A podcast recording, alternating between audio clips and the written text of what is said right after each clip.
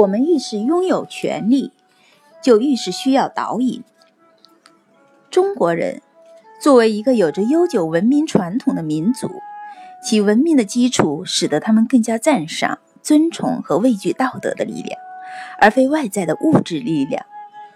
中国人不能像西方列强那样，只愿意肯定外在的物质力量。这种源自对于近代科学的。无限迷信的愚昧无知，只能使中国陷入文德沦丧的混乱局面。中国人的精神，尊王篇。所谓文明，就是美和聪慧。然而，欧洲文明是把制作更好的机器作为自己的目的，而东洋则把教育出更好的人作为自己的目的。这就是东洋文明和西洋文明的差别。常有人说。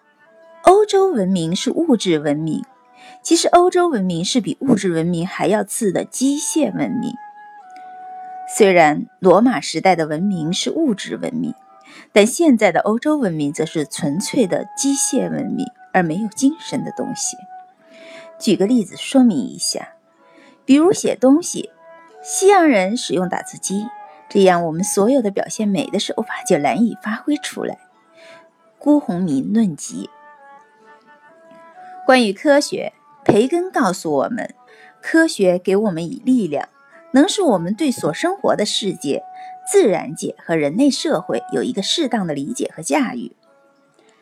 然而，我们同样知道，所谓的理解和驾驭，在很多时候不过是摧毁和伤害，摧毁自然，伤害人类。换言之，科学可以向我们提供建设性的或者摧毁性的力量。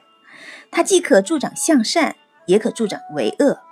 科学无法提供任何道德指向，因为它自己也不知道，更无法告诉我们什么是善，什么是恶。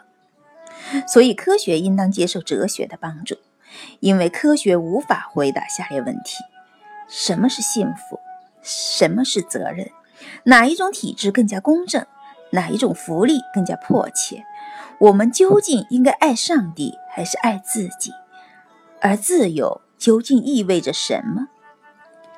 显而易见，我们越是拥有科学，就越是需要哲学，因为我们越是拥有权利，就越是需要导引。